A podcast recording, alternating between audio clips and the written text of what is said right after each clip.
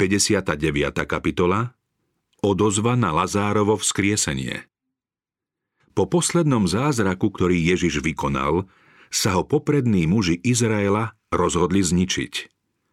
Boli pevne rozhodnutí umlčať ho za každú cenu. Čakali len na vhodný okamih.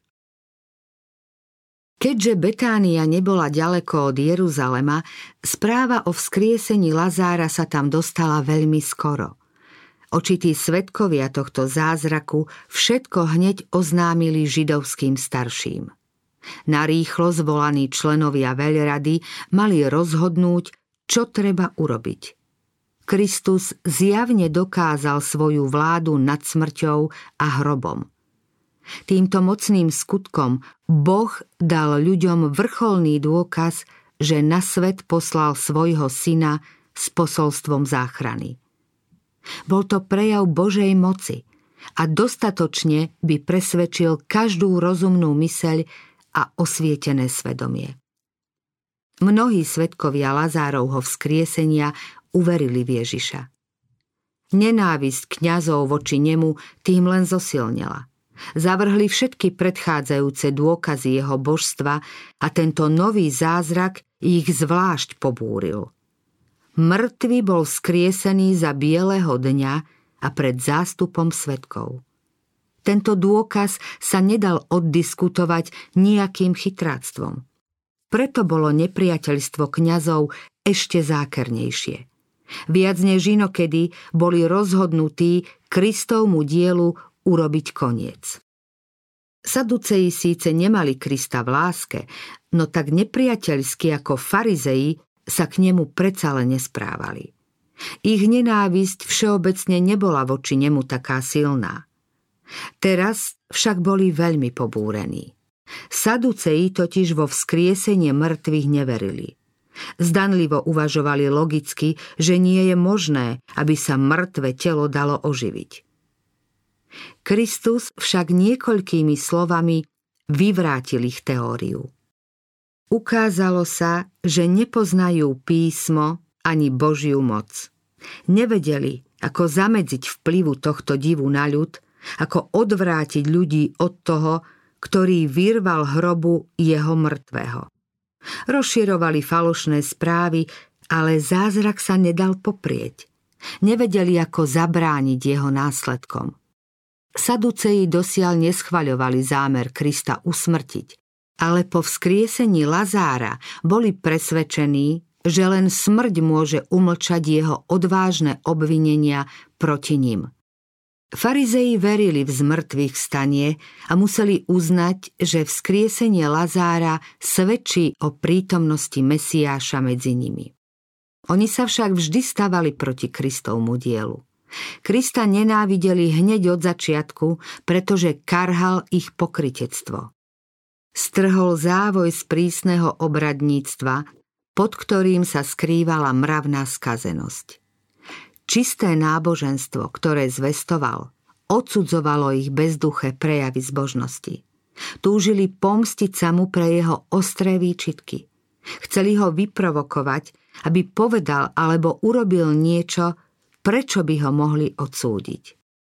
Niekoľkokrát ho chceli ukameňovať, ale on ticho unikol a stratil sa im. Všetky divy, ktoré urobil v sobotu, pomohli trpiacim. Farizei ho však chceli odsúdiť za to, že prestupuje sobotu. Snažili sa pobúriť proti nemu Herodiánov – Tvrdili, že Ježiš chce zriadiť nové kráľovstvo a spolu s nimi sa radili, ako ho umlčať. Aby proti nemu popudili Rimanov, rozhlasovali, že podrýva ich autoritu. Každá zámienka mala poslúžiť na to, aby nemohol ovplyvňovať ľud. Dosiaľ však ich pokusy stroskotali. Zástupy, ktoré boli svetkami jeho skutkov milosrdenstva a počuli jeho čisté a sveté učenie, vedeli, že to nie sú činy a slová nejakého priestupníka soboty alebo rúhača. Aj úradníci v službách farizeov boli jeho slovami natoľko ovplyvnení, že nemohli na ňo vztiahnuť ruku. Židia v zúfalstve nakoniec vydali výnos, podľa ktorého každý, kto vyznáva vieru v Ježiša, má byť zo synagógy vylúčený. Keď sa teda kňazi, poprední muži a starší zhromaždili na poradu, pevne sa rozhodli umlčať toho, ktorý vykonal také zázračné skutky, že všetci užasli. Teraz si farizei a saduceji navzájom boli bližšie než kedykoľvek predtým. Dosiaľ rozdelených zjednotil odpor proti Kristovi. Nikodém a Jozef boli pri predošlých poradách proti odsúdeniu Ježiša a preto ich teraz na poradu ani nepozvali. Prítomní boli síce aj iní vplyvní muži, ktorí verili v Ježiša, no ich slovo nevyvážilo zlobu farizejov. Členovia veľrady neboli teda zajedno. Veľrada nebola v tej dobe zákonom ustanoveným zhromaždením, bola len trpená. Niektorí z jej členov váhali vydať Krista na smrť. Obávali sa, že to vyvolá povstanie medzi ľudom a Rímania zbavia kňazov ďalších výsad i doterajšej moci. Saduceji jednotne nenávideli Krista, ale predsa vyzývali k opatrnosti z obavy, že Rimania ich zbavia vysokého postavenia. V rade, ktorá pripravovala Kristovu smrť, bol prítomný svedok, ktorý kedysi počul Nabuchodonozorové pyšné slová a videl Balsazárovú rúhavú hostinu a prítomný bol aj v Nazarete, keď sa Kristus predstavil ako pomazaný. Tento svedok teraz pôsobil na starších, aby si uvedomili, čo robia. Udalosti z Kristovho života sa im pred očami premietali tak jasne, že ich to vydesilo. Spomínali na výjav chráme, keď 12-ročný Ježiš svojimi otázkami udivoval učených mužov zákona. Posledný zázrak svedčil o tom, že Ježiš nie je nikto iný ako Boží syn. Ujasnil sa im pravý zmysel starozmluvného svedectva o Kristovi. Zmetení a znepokojení sa pýtali, čo to robíme? Rada sa rozdelila. Kňazi a starší sa pod vplyvom Ducha Svetého nemohli zbaviť myšlienky, že bojujú proti Bohu. Kajfášov názor v najväčšom zmetku povstal veľkňaz Kajfáš. Bol to muž pyšný a krutý, panovačný a neznášanlivý. Bol spriaznený so saducejmi, tiež pyšnými, hrubými, bezohľadnými, ctibažnými a krutými ľuďmi, ktorí tieto necnosti zakrývali zdanlivou spravodlivosťou. Kajfáš, ktorý skúmal proroctvá, no nepoznal ich pravý význam, prehovoril s veľkou autoritou a rozhodnosťou. Vy neviete nič. Neuvedomujete si, že je pre vás lepšie, ak zomrie jeden človek za ľud a nezahynie celý národ? Ježiša treba odstrániť, naliehal veľkňaz, aj keby bol nevinný. Pôsobil ťažkosti, upútaval pozornosť ľudu a znižoval autoritu popredných mužov. Ježiš bol sám. Bude teda lepšie, ak zomrie on, než by mala utrpieť ich moc. Keď ľud stratí dôveru vo svojich vodcov, oslabí to celý národ. Kajfáš tvrdil, že po tomto zázraku sa možno aj Ježišovi nasledovníci vzbúria. Potom prídu Rímania, zavrú chrám, zrušia naše zákony a zničia nás ako národ čo je život tohto Galilejčana v porovnaní so životom národa. Ak ide o blaho Izraela, nebude to záslužný čin pred Bohom, ak ho odstránime? Bude lepšie, ak zahynie jeden človek, ako by mal zahynúť celý národ. Svojim vyhlásením o zástupnej smrti jedného človeka za národ prejavil Kajfáš istú znalosť proroctiev písma – keď však evangelista Ján písal vo svojom zázname o tomto proroctve, poukázal na jeho hlboký význam. A nielen za národ, ale aj preto, aby zhromaždil vedno rozptýlené Božie deti.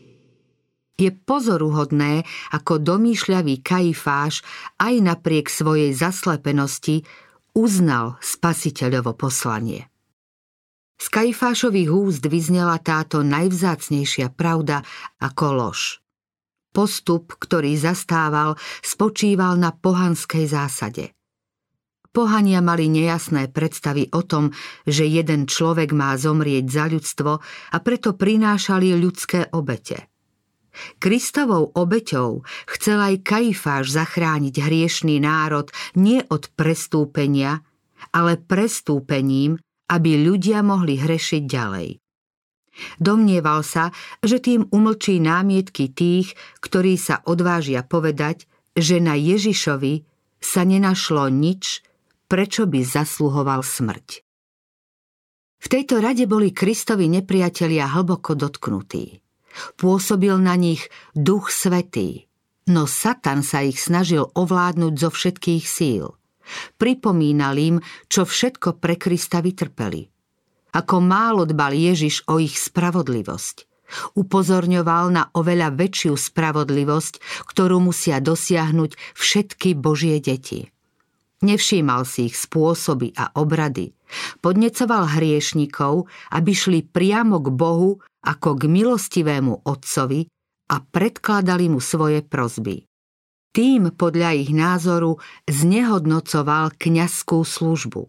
Neuznával teológiu rabínskych škôl. Odhaľoval nešľachetný život kňazov, čím nenapraviteľne poškodzoval ich vplyv. Porušoval ich zásady a tradície, lebo vyhlásil, že napriek všetkému prísnemu zdôrazňovaniu kultových predpisov prestupujú Boží zákon. To všetko im teraz Satan pripomenul. Rozhodnutie o Ježišovej smrti Nahovoril im, že ak si chcú udržať moc, musia podľa jeho rady usmrtiť Ježiša. Túto radu prijali. Domnievali sa, že dostatočným zdôvodnením nejakého rozhodnutia môže byť hrozba straty vplyvu a mocenského postavenia. Okrem niekoľkých jedincov, ktorí sa báli prejaviť svoj názor, veľrada prijala Kajfášovú reč ako Božie slovo. Všetkým sa uľavilo a bolo po nezhode. Rozhodli sa, že sa Krista zbavia pri prvej vhodnej príležitosti.